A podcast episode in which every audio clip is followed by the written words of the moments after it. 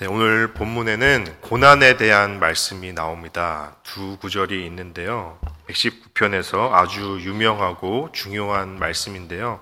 67절과 71절 말씀입니다. 제가 한번 읽겠습니다.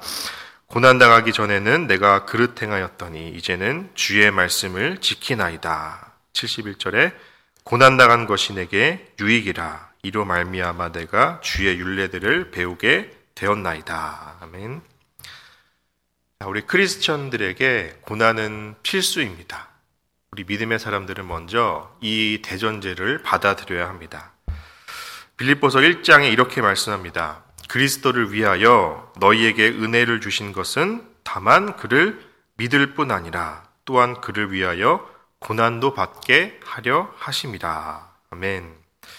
자, 하나님이 우리에게 주신 은혜는 두 가지인데요. 첫째는 그를 믿을 뿐 아니라 예수님을 믿는 은혜입니다.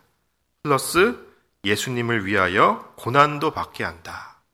이 고난도 은혜다라고 빌립보서 1장에 정확히 말씀합니다. 믿음도 은혜이고 여기에 따라서 예수님을 위하여 그 믿음 때문에 받는 고난도 은혜이다라는 말입니다. 믿음에는 반드시 고난이 따른다라는 거예요. 또 로마서 8장 17절에 이렇게 말씀합니다. 자녀이면 또한 상속자 곧 하나님의 상속자요 그리스도와 함께한 상속자니 우리가 그와 함께 영광을 받기 위하여 고난도 함께 받아야 할 것이니라. 아멘. 우리는 상속자입니다. 믿음을 받는 상속자인데 그리스도와 함께한 상속자인데 우리가 받는 상속에는 영광이 있는데 그 영광 전에는 반드시 고난이 함께 따라온다라는 우리는 믿음을 상속받지만 그 믿음 안에는 고난과 영광이 항상 같이 있다는 겁니다. 여기 있는 사람, 여기 계신 분들은 다 믿음이 있습니다. 믿음이 있기 때문에 여러분들은 믿음 때문에 받았던 고난이 반드시 있을 거예요. 또 지금도, 지금도 고난 중에 계실 분이 있을 겁니다. 그 믿음 생활을 잠깐 돌아보자면 우리 인생 속에서 가장 하나님을 깊게 경험하고 우리 믿음을 깊게 확인한 때는 언제인가 돌아보면 내가 원하는 것이 다 이루어지고 기도 제목이 다 이루어지고 평안하고 형통하고 잘되고 자랑하고 간증하고 이럴 때 내 믿음이 깊어졌고 하나님을 깊게 만났다. 아닙니다. 우리 믿음을 가장 정직하게 확인했던 때는 바로 고난의 때이다. 라는 고백이 있을 겁니다.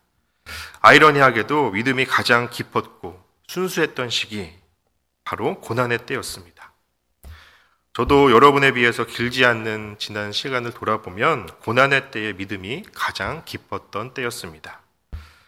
어, 사실 믿음 생활은 고난이 있습니다. 하나님 믿는다고, 예수님 믿는다고 무조건 좋다. 이건 잘 모르는 말이죠. 우리가 예수님을 제대로 믿으면, 정말 제대로 믿으면 반드시 고난이 따라오게 돼 있습니다. 나의 소원을 이루어 주시지 않을 뿐만 아니라, 나의 기도를 응답하지 않을 뿐만 아니라, 내가 원치 않는 길로 하나님은 나를 인도하십니다. 어떻게 할 수 없는 이들이 계속해서 나에게 닥쳐옵니다. 한 고비를 넘기고 있으며 또한 고비가 다가오고, 파도가 계속해서 일정 시간 다가오듯이 고난도 일정하게 계속 옵니다. 그때 우리는 나의 한계와 무능함을 뼈저리게 느끼는 것이죠. 이 새벽에 여러분 나온 여러분 중에도 고난이 있을 겁니다. 사람의 고난, 관계의 고난, 건강의 고난, 환경의 고난, 또 재물의 고난, 재정의 고난, 여러 가지가 있죠.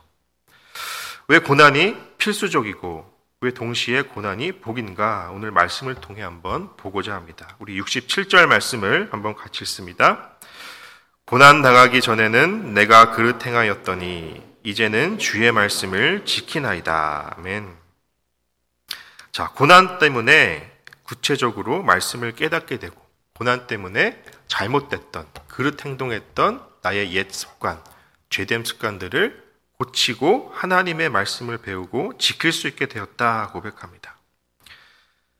어, 우리 중에는 고난 당하지 않았으면, 고난이 없었다면 예수님을 안 믿을 사람이 있었을 겁니다. 저도 모태 신앙이지만 모태 출석이라고 하는데요. 저는 21살 때 이제 거듭났다고 그렇게 신앙 고백을 하는데 그 거듭나기 전에는 제가 얼마나 교만했는지 저의 그 교만함을 꺾기 위해서 하나님이 저를 낮추고 비우게 하신 것은 바로 고난이었습니다. 그런데 그 고난이 저를 거듭나게 하고 예수님을 믿게 하고 하나님의 말씀을 믿고 배우게 하는 역할을 했던 겁니다. 그래서 그 고난은 그냥 고난이 아니었습니다. 그 고난은 축복이었습니다. 그 고난은 그냥 고난으로 끝나지 않았습니다. 71절 말씀을 또 같이 읽겠습니다. 71절입니다. 고난 당한 것이 내게 유익이라. 이로 말미암아 내가 주의 윤례들을 배우게 되었나이다. 아멘. 자, 고난 당한 것이 내게 유익이라. 고난 당한 것이 내게 유익이기 때문에 고난을 찾아다닐 사람은 없습니다. 네.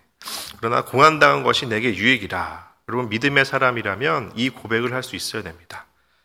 네, 저는 이 고백을 할 수 있을까요? 네, 저도 할 수 있습니다. 고난 당한 것이 정말 제게 유익이었습니다. 저는 별로 고난 안 당한 것처럼 보이죠? 네. 이 땅에 사는 크리스천에게 누구나 고난이 있습니다. 그런데 고난 중에는, 고난 당할 때는 그렇게 고백하기 힘들죠. 고난 중에 있으면, 아, 이 고난이 내게 유익이다. 고백하기 힘듭니다. 그 고난을 다 거친 다음에 나중에 그 끝에 가서, 그 후에 가서 그 고난의 터널을 다 빠져나온 다음에 깨닫게 됩니다. 아, 그 고난이 예전에 그 고난이 내게 유익이었구나. 왜냐하면 이로 말미암아 내가 주의 윤례들을 배울 수 있었구나. 하나님을 알아갔구나. 이로 말미암아 내가 하나님의 사랑을 경험했구나. 그렇기 때문에 이 고난이 내게 유익이었다라고 고백할 수 있는 것이죠. 그 바로 그 고난을 통해서 하나님의 일을 경험하고 하나님의 역사를 경험하고 하나님의 말씀을 경험하고 내 믿음이 자라고 성장하는 것이죠.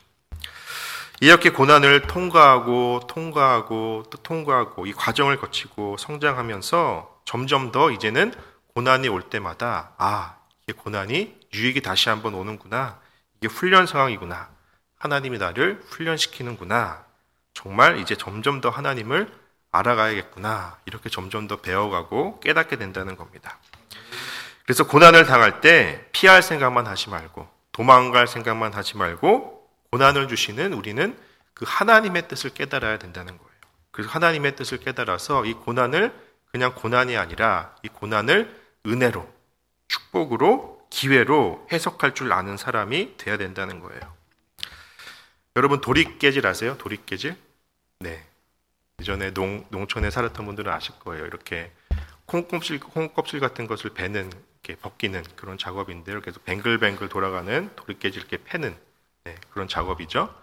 고난은 마치 도리깨질과 같은 겁니다. 껍질과 알갱이, 알갱이를 짜고 있는 껍질을 벗기는 과정인데요. 도리깨질을 통해서 내 속에 있는 그런 껍데기들, 옛사람들, 죄된 습관들 다 버리게 되고 내 속사람이 점점 깨끗해지고 자라나게 되고 새 사람을 입는 과정이 바로 고난 당한 것이 내게 유익이다. 라고 표현할 수 있게 한다는 겁니다. 우리가 늘 건강하기만 한다면 아픈 사람들, 건강이 좋지 못한 사람들, 그들의 아픔을 이해할 수가 없습니다. 내가 때로는 아픔을 겪고, 나도 건강이 나빠지고, 또 내 가족들이 또 아프게 되고, 입원하게 되고, 내가 또 가족을 돌보게 되고, 간호하게 되면서 나의 아픔과 또 가, 아픈 가족을 돌보는 사람들의 아픔을 또 같이 헤아릴 수 있게 됩니다. 그러면서 그 환자나 환자를 보호하는 가족들을 위해서도 진심으로 기도할 수 있게 됩니다.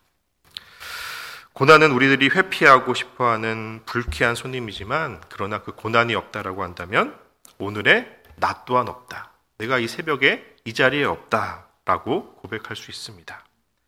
세상에서 이런 고난을 경험해 보지 않고 실패를 경험해 보지 않은 사람들, 그 사람들은 고통과 한계, 자신의 한계를 깨닫지 못합니다.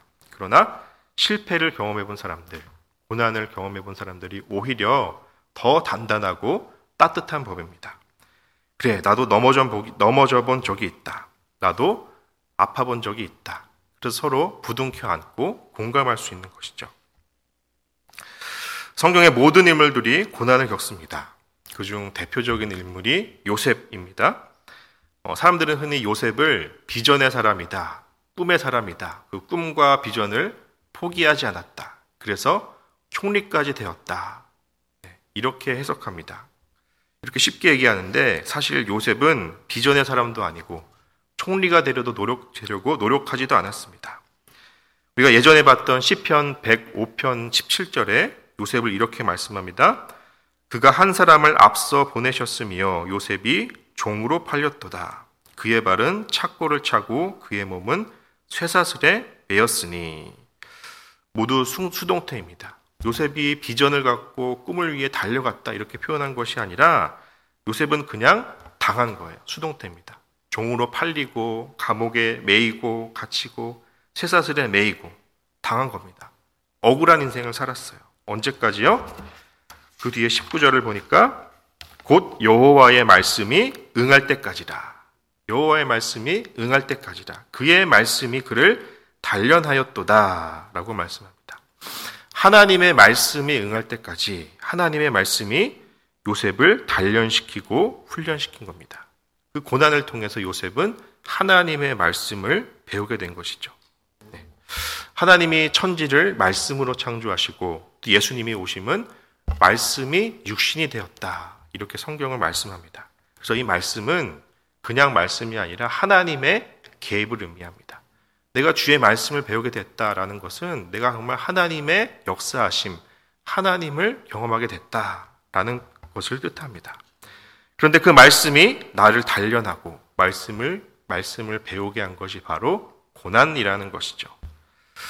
요셉 말고도 예수님이 있습니다. 예수님은 하나님이신데 철저하게 외면당하고 조롱당하고 죽임까지 당합니다. 히브리서 5장 8절은 이렇게 말씀합니다. 그가 아들이시면서도 받으신 고난으로 순종함을 배워서 온전하게 되셨은즉. 자, 예수님은 원래 온전하신 편인데 예수님도 고난으로 인해서 고난을 통해서 온전하게 되셨다. 이렇게 말씀해요. 왜냐하면 부활이 없었 부활이 고난이 없었다면 부활이 없었고 또 고난이 없었다면 승리도 없었고 고난이 없었다면 영광도 없었기 때문이죠. 예수님의 고난을 순종함으로 통과하셨기에 온전하게 되셨다라는 말은 부활이 생겼고 승리를 하셨고 영광을 바라보게 되셨다. 그런 말씀입니다. 그러면 고난을 통하여 배우지 못한 사람들은 누구입니까? 우리 70절 말씀을 같이 보겠습니다. 70절 말씀. 그들의 마음은 살쪄서 기름덩이 같으나 나는 주의 법을 즐거워하나이다. 자, 마음이 살쪄서 기름덩이 같은 사람들이라고 말합니다. 살쪄서 기름덩이 됐다. 그런데 이것을 새 번역은 이렇게 표현합니다. 이렇게 번역해요. 마음이 무뎌 분별력을 잃어버린 사람들이다. 고난을 당하지 않으면 우리의 마음이 살찌고 기름덩이가 되고 무뎌져서 분별력을 잃어버릴 수밖에 없다라는 겁니다. 그러나 고난을 통해서 그릇 행하던 것을 고치고 주의 말씀을 배우고 지키게 되면 고난이 유익이다. 라고 고백하게 되고 또 마지막에 우리 72절에 이렇게 고백합니다. 72절 같이 읽습니다. 주의 입의 법이 내게는 천천 금은보다 좋으니이다. 아멘. 자, 여러분 하나님의 말씀을 정말 내가 천천 금은보다 사랑하고 즐거워하고 좋습니다. 이 고백도 저절로 되는 게 아닙니다. 고난을 통과한 사람들, 고난을 통해서 그릇 행하던 것을 고치고 내가 하나님의 말씀을 배우게 된 사람들이 바로 하나님의 말씀이 내가 너무 좋습니다. 고백하게 된다는 거예요. 자, 말씀을 맺겠습니다. 여러분, 우리가 말씀을 가까이 하지 않는다면 내가 말씀을 가까이 할 수 있도록 이 말씀을 배우게 하기 위해서 하나님을 경험케 하기 위해서 때때로 하나님은 내 기대와 다른 시련과 고난을 허락하십니다. 그러므로 그리스도인에게 고난은 필수입니다. 왜냐하면 그 평상시에 이해하지 못했던 하나님을, 이해하지 못했던 그 말씀이 고난의 때에 그 말씀을 배우게 되고 깨닫게 된다는, 깨닫게 되고 쉽게 이해가 될 수 있기 때문입니다. 고난의 때에만 깨달을 수 있는 주옥 같은 하나님의 말씀이 있습니다. 그 말씀의 맛을 우리는 오직 바로 고난의 때에만 경험한다는 말입니다. 그래서 그 고난은 그냥 고난이 아니라 고난이 유익이다. 고난이 은혜이다. 라고 성경을 말씀합니다. 하나님의 말씀을 배우고 싶으십니까? 하나님의 말씀을 사모하고 싶으십니까? 그것은 저절로 되지 않습니다. 반드시 하나님이 여러분에게 고난을 허락하실 겁니다. 고난이 같이 옵니다. 그래서 그 고난을 그냥 고난으로만 해석하지 말고 고난으로만 보지 말고 믿음으로 해석하고 믿음으로 받아들이십시오. 아, 내가 그릇 행하던 것을 고칠 게 있구나. 그래서 이런 고난이 왔구나. 이 고난을 통해서 내가 더 말씀을 배우게 되겠구나. 요즘 너무 평안하고 심심했는데 잘 됐다. 이 고난을 통해서 내가 하나님의 말씀에 더 가까이 가야지. 하나님께 더 가까이 가야지 깨달으십시오. 고난은 고통으로, 그냥 고난으로 끝나지 않습니다. 그 고난 속에서 버티시고 하나님의 말씀을 붙드십시오. 이 새벽에 그 하나님의 말씀을 붙들고 엎드려 기도하십시오. 그러면 우리는 하나님의 말씀을 정말 나의 말씀으로, 몸으로 직접 경험할 겁니다. 머리로 아는 게 아니라 가슴으로 알게 될 겁니다. 잘못된 길로 행했던 내가 바른 길로 행하고 말씀으로 순종하게 될 겁니다. 그래서 고난 당한 것이 내게 유익이라 이로 말미암아 내가 주의 윤례들을 배우게 되었나이다 라고 고백하는 저와 여러분 되기 바랍니다.